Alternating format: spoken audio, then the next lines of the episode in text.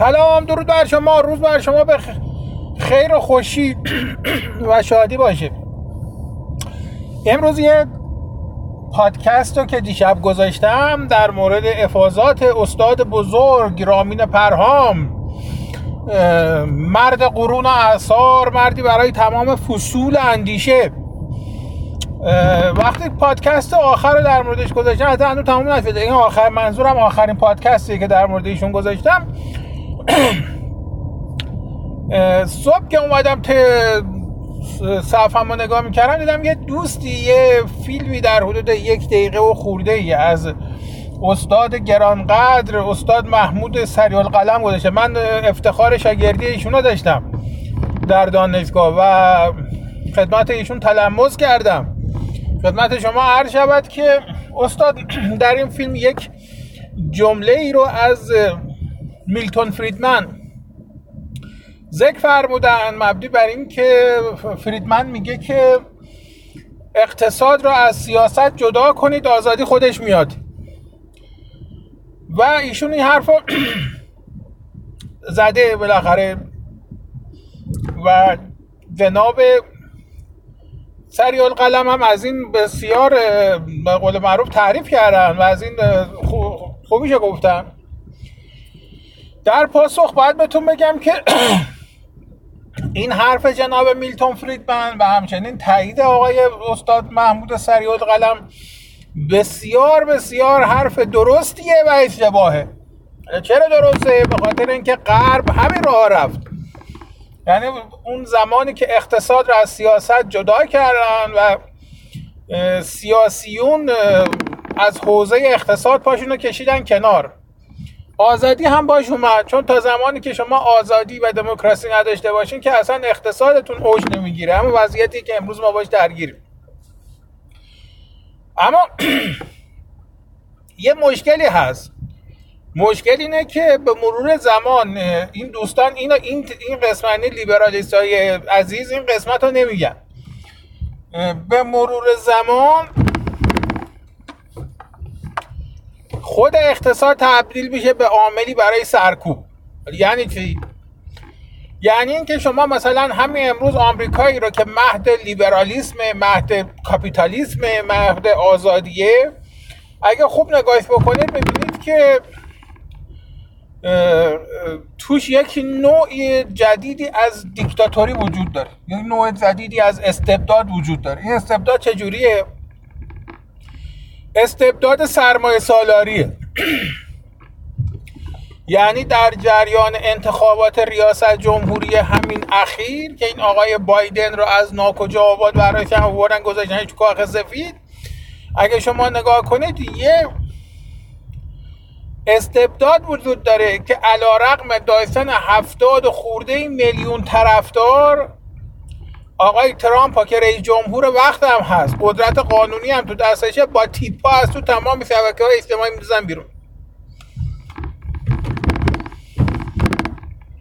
و این آقای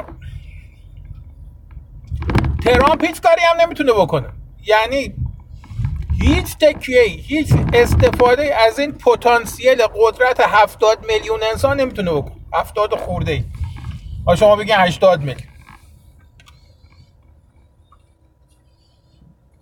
این آدم در مقابل اینا اصلا کلا دست و پا بسته است هیچ کاری نمی‌تونه بکنه چرا داستان اینجوریه؟ به خاطر همین که بهتون گفتم. شما این سرمایه داری یه زمانی موجب شده انباشت سرمایه. یه زمانی موجب شده که دارای تضارب منافع با سیاست بشه با صاحبان سیاست بشه با صاحبان قدرت بشه. در طول تاریخ به یه جایی رسیده که سیاست مداران اصلا محتاج به اینا شدن. اصلا شما مثلا وقتی میرید ریشه یابی می‌کنید علت یهود ستیزی رو در اروپا برمیگرده به اینجا که این مثلا ایزابلای اول ملکه نمی‌دونم کاستیل با شوهرش اینا تصمیم گرفتن برن نمی‌دونم یه قاره جدیدی کش کنن. یه آقایی به نام کریستوف کلمب اومده گفته آقا این من حسابش کردم این کره زمین گرده. اینا دروغ میگن که مثلا کره زمین مسطحه. گفته خب گفته بعد میریم اینجا با کشتی از این طرف میریم به آسیا جنس میاریم میریم مثلا ادویه میاریم پولم توشه. اما این سرکار خانم و شوهرشون پول نداشتن که به این بدن که این آقا بیاد سوار کشتی بشه بره مثلا قاره جدید رو کشف کنه. بره. حالا حتی اونا خوردن اونا می‌خواستن برن آسیا. حالا برخوردن به قاره جدید. پول نداشتن. این سرمایه دارای یهود بودن که اومدن گفتن آقا پول شما می‌ذاریم. بعد شما وسایل دیگه رو جور کنین. این آقایون برن هر کی بردن با هم قسمت میکن اونا رفتن. سرمایه رو سرمایه داره یهودی دادن. اونا هم رفتن دنبال کشف قاره جدید. رفتن قاره جدید رو کشف کردن. قاره جدید که کشف شد وقتی اینا برگشتن و نمی‌دونم اومدن و گفتن اصلا ما یه دنیای جدیدی کشف کردیم. خب یهودی هم پیداشون شد اومدن گفتن آقا الوعده وفا پولمونو بده. تو با ما قرارداد بستی یه پولی از ما بگیری پول دادیم بده. این قدم اسکنتش بدی. یا لا قربونت بده. ملکه گفت شما همونایی بودین که نمی‌دونم مولای ما حضرت مسیح رو کشت. بعدم دستور قتل عام تمام یهودی ها رو داده خب از اینجا بود که حساب حساب کتاب سرمایه از حساب کتاب به قول معروف چیز جدا شد. از حساب کتاب سیاست جدا شد. اما اما داستان به همین سادگی هم نبود. به زودی سرمایه خودش تبدیل به یه دیکتاتوری جدید میشه. که شده. شما نگاه کنید مثلا این آقای زاکربرگ نمی‌دونم اون صاحب توییتر آقای جک دروسی اینا برای کارکردشون نیازی به دیگه چی هیچ حکومتی ندارن. و با پولی که دارن می‌تونن خیلی هم لابی بکنن. بعد شما اینا رو نگاه نکنید که نمی‌دونم داستانشون چیه و چی کارا می‌کنن. یه زمانی انباشت سرمایه موجب نمی‌دونم سر گرفتن لیبرالیسم و آزادی و اینا می‌شد. امروز هم میشه اما نه در دنیای امروز. یعنی مثلا در اگه مثلا بخوایم حساب کنیم در ایران زمان مثلا فتحعلی شاه قاجار اگه یه همچین چیزی استارت می‌خورد می‌شد. یعنی ما امروز یه کشوری بودیم یعنی اگه همچین چیزی استارت خورده بود امروز ما یه کشوری بودیم مثلا صنعتی یه کشوری بودیم دموکرات یه کشوری بودیم لیبرال آزاد. اما شما در قرن 21 هر چقدر اقتصاد آزاد کنید قدرت دادید به گروه هایی قدرت دادید به گروه هایی که از هر لحاظ می‌تونن وابسته باشه یعنی چی؟ یعنی که مثلا یه الیت جهانی پیدا بشه به آدمای تحت نفوذش در داخل ایران سرمایه های کلان بده. اینا بشن اینا تمام نمی‌دونم اقتصاد ایران رو تو پنجهشون بگیرن اما اتفاقی تو اکثر کشورهای جهان سوم میفته همه چه در, ید اختیارشون می‌گیرن و بعد هر چیزی که در ید اختیارشون گرفتن میشن مجری منویات اون چیزی که ارباب بزرگتر می‌کنه. برای اون دیگه کار می‌کنه. داستانشون اینجوری میشه. بله تاریخ این منطقه رو وقتی در جهان وقتی نگاه می‌کنید این شکلیه. این داستان نمی‌دونم آزادی سرمایه اینا هنوزم جواب میده. نمی‌خوام بگم جواب نمیده. اما تا یه جایی جواب میده. تا اون جایی که یه دست قاهری هم وجود داشته باشه که این روند حرکت و سیر سرمایه رو کنترل کنه. اما اتفاقی که مثلا الان تو کانادا میفته یعنی شما میری تو کانادا بعد مثلا ده میلیارد دلار می‌بری تو کانادا. میگه آقا قدمت رو چش خیلی هم خوش اومدی کلی هم ازت تعریف می‌کنن بعد نمی‌دونم کلی هم هوا تو دارن هر کاری هم بخوای برات می‌کنن اما اگه شیش ماه بعد برگشتی گفتی آقا قربونت پشیمون شدم می‌خوام برگردم. این ده میلیارد هم بدین یه بیلاخ بذارن جلوی شما ده میلیارد دلار به شما نمیدن که. یه سنتش هم بد نمیدن. اونجا هم لیبرالیسم آیا فکر نکنید نمی‌دونم چیزه. نمی‌دونم مسئله نمی‌دونم دیکتاتوریه. نه اونجا هم لیبرالیسمه. اما پولای شما رو می‌گیره به این راحتی هم بهت پس نمیده. و این در همه دنیا هم همینجوره. یعنی شما فردا صبح که 10 میلیارد دلار هم بردید تو آمریکا گذاشتید تو آمریکا هم با شما همینجوری برخورد می‌کنن. اصلا داستان نئولیبرالیسم در قرن بیستم یعنی در اواخر دهه 1970 با همین شعار شروع شد. یعنی شعار اولیه این بود که می‌گفتن آقا تا اونجایی که می‌تونید دولت ها رو فشرده کنید دولت ها رو کوچیک کنید دست دولت رو از همه چیز کوتاه کنید دست دولت رو از همه چیز ببرید. علل خصوص در اقتصاد دست دولت رو کوتاه کنید. تا آزادی بیاد دموکراسی بیاد. و این خیلی طرفدار داشت. مردم دنیا این چیزها رو دوست داشتن. مردم جهان سوم ملت هایی که تحت انقیاد یک استبدادهای تاریخی بودن ملت هایی که تحت انقیاد دیکتاتوری های وحشتناک بودن این چیزها رو دوست داشتن علاقه داشتن با علاقه و عشق اینا رو نگاه می‌کردن. رفتن به سمت همین نئولیبرالیسم. شر حکومت ها رو از خیلی از چیزا کندن از سر خیلی از کار کردن کندن. اما مشکلی که به وجود اومد این بود که مشکل این شد که این پاسخ نداد. یعنی شما الان نگاه می‌کنید 50 سال پس از به وجود اومدن نئولیبرالیسم تقریبا در جهان و اجرای این نئولیبرالیسم و دیکتاج از طرف نهادهای مالی و پولی بین المللی به تمام دنیا اما این پاسخ نداد. و همچنان شما می‌بینید حالا چرا پاسخ نمیده؟ به خاطر اینکه ببینید وقتی یه نفر می‌خواد بیاد به شما یه سیستمی یه طرحی رو در جهان به شما ارائه بده خب این آدم که مثلا از قراغا رو از تو بقالیش برده میدارن بیارن نمی‌دونم یا حسین آقا رو از تو قصابیش بردارن میگن این طرحه که. یه دکتری میاد دکترها میان پروفسورها میان کسایی که درس خوندن میان. اونایی که مثلا رفتن تو بهترین دانشگاه های غرب.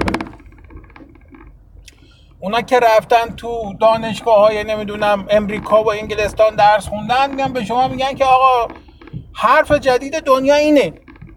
ملت اینا دارن به شما میگن. اما هرگز به شما نمیگن که آقا اینا پروژه که برای جهان سوم اجرا میشه. یعنی اون این نئولیبرالیسم رو نگاه کنید خانم تاچر در انگلستان اجرا کرده. عین همین نئولیبرالیسم هم مثلا آقای احمدی نژاد در ایران اجرا کرد خب شما نگاه کنید ببینید اون به کجا خط شده این به کجا خط شده. نئولیبرالیسم وقتی نگاهش می‌کنید سوای تمام شعارهایی که در موردش میدن یه چیزا یک چیزا. به معنی واقعی کلمه نیاز داره و اون انضباط شدید مالیه. شفافیت کامل. چیزی که اصلا با روحیه ملت های جهان سوم اصلا سازگاری نداره. یعنی شما در جهان سوم وقتی نگاه می‌کنید می‌بینید که اصلا این ملت ها اصلا در سایه همین که اصلا دوست ندارن هیچ چیزشون شفاف باشه دوچاره این وضع میشن. شما نگاه کنید شما برید همین مثلا برید کنار مثلا دریا.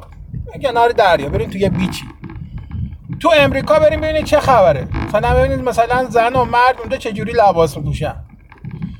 بیاید نگاه کنید ببینید توی بیچ مثلا توی ساحلی تو فرانسه. برید کتازور ببینید اونجا مردم چجوری در کنار دریا لباس میپوشن. زن و مرد. کنار هم میخوابن نمی‌دونم کنار دریا زیر آفتاب میخوابن. چیز می‌کنن.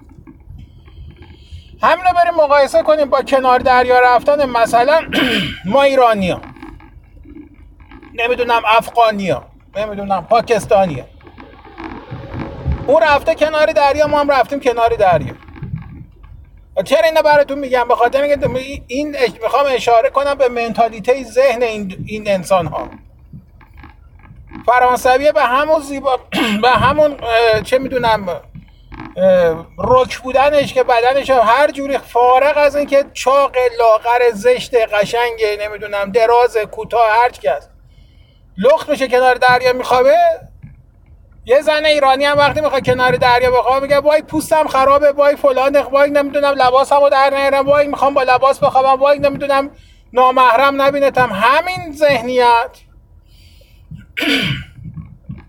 مسئله دارم می‌زنم. همین ذهنیت تو ذهن مرد تو ذهن انسان ایرانی تو موقع اقتصادم هست. یعنی اینم وقتی می‌خواد مثلا داراییش اعلام کنه که ازش مالیات بگیره میگه وای نکنه حالا مالیاتم زیاد چه حالا حسابمونمو نگم. حالا مثلا چهار تا فاکتورم نمی‌دونم قایم کنم. حالا نمی‌دونم چهار تا فروشمو درست نکنم. همه اینا هست. و اینا خاصیت ایرانیه. برای همه تو دل این نه ربط حالا به ایران نداره. کل جهان سوم همین جوره حالا شما برین همین جهان سومی نگاهش کنه می‌بینی از تو دل این نئولیبرالیسم در نمیاد. اما شعارش در میاد. ماشاءالله الله اکبر تا دلت بخواد همشون شعار میدن. اونم برای کشوری مثل کشور ایران. کشوری مثل کشور ما. کشور ما چجوریه؟ کشور ما یه کشوریه که یه نوزادی رو یه نوزادی رو به نام مثلا لیبرالیسم به نام آزادی.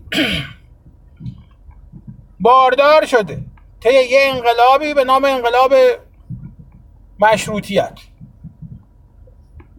به آقای پرام اصلا نمیفهم مشروطه یعنی چی؟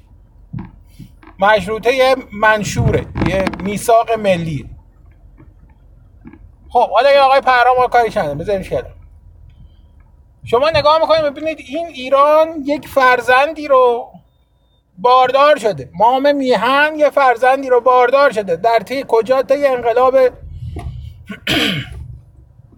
مشروطه؟ در طی انقلاب مشروطه این فرزندی که برو که باردار شده چی بوده این فرزند؟ آزادی بوده. خب دموکراسی بوده. این بعد یه سری مراحل رو به صورت تکاملی طی کرده تا این فرزند به دنیا بیاد. کردن. همون روز اول هم که انقلاب کردن یه او پریدن تو آزادی. خب نشد. از تو دلش ممدلیشا در اومد و نمی‌دونم دموکرات ها در اومد. بعد اعتدالیون هر کاری می‌کردن می‌دیدن پس اینا بهره میاد مدرنا هر کاری می‌دیدن پس اینا بهره میاد هر وقت تا انتخابات تو مجلس می‌خواد بشه تا انتخابات می‌خوان تو مجلس برگزار بکنن نماینده بفرستن مجلس تمام آقایون میرن رعیت ها و نوکراشون و کلفتاشون رو برمیادن میارن پای صندوق رأی. همه رأی رو اینا میارن میرن تو مجلس. تو مجلس چیکار می‌کنن؟ چه 2010 چند ارقاز بودجه مملکت حالا می‌گیرن بین خودشون قسم می‌کنن. قبلا شاه می‌خورد حالا اینا بین خودشون قسم می‌کنن می‌خورن. میگه این مصدق مصدق مصدق می‌کنن. خودشون پاره پوره می‌کنن برای مصدق. تمام این ساله آقای مصدق نماینده مجلس بوده. دریق از یه دونه لایحه یه دونه لایحه در زمینه مثلا حقوق در زمینه نمی‌دونم قوه قضاییه. یعنی یه دونه برای محض رضای خدا یه دونه اصلا حرف نزده در این زمینه. که چه بخواید مثلا یه لایحه برده باشه مجلس. بعد چه اتفاقی افتاده؟ آقا یکی به نام آقای علی اکبر خان داور پیدا شده. اومده این چیزی رو که ما بهش میگیم امروز دادگستری درست کرد. اولین کسی که رفته تو مجلس شروع کرده به این فوش دادن انتقاد کردن دری بری گفته آقای مصدق. حالا متن متن لایه سخنرانیش هم بریم بخونید چه فوشایی به این آقای چیز داده؟ آقای علی اکبر خان داور داده؟ که تو داری قوانین عرفی نمی‌دونم کثیف و نمی‌دونم فلان و بهمان نمی‌دونم اروپایی رو؟ عرفی را داری میاری تو کشور ایران در حالی که اینجا کشور شیعیان ما و شیعه باشه. ما بریم بخونه تاریختونه. نیاز نیست من بگم و. اما شما وقتی این داره نگاه می‌کنه ببینه این آدما دارن اینجوری زندگی می‌کنن اینجوری ایران اداره کردن. طبیعی بوده که یه دیکتاتوری در ابتدای امر با اتوریته کامل بیاد سوار کار بشه تا زمینه رو برای بروز الباقی فونداسیون ها آماده کنه که کرد. شما برید نگاه بکنید ببینید چه اصلاحات همین یه نفر علی اکبر خان داور تو ایران کرده. اگر رضا نبود دو هزار سال دیگه آقای داور تو ایران به این مقام منصب نمی‌رسید که چنین اصلاحاتی بکنه. بعد انقلاب شده. میگم جنگ بین الملل شده. حکومت ساقط شده یه حکومت جدید اومده سر کار. آقای محمد رضا شاه اومده. طی دوران حکومت محمد رضا شاه اتفاقی که افتاده این بوده که ایران به توسعه اقتصادی پرداخت. فونداسیون های دموکراسی رو داشته چیده. حالا نیاز به یه حالا نیاز به یه توسعه اقتصادی به یه چیزی داره به نام انباشت سرمایه. داشته این کار رو انجام می‌داده یه سر کله انقلابیون پیدا شده انقلاب کردن این کودک کورتاژش کردن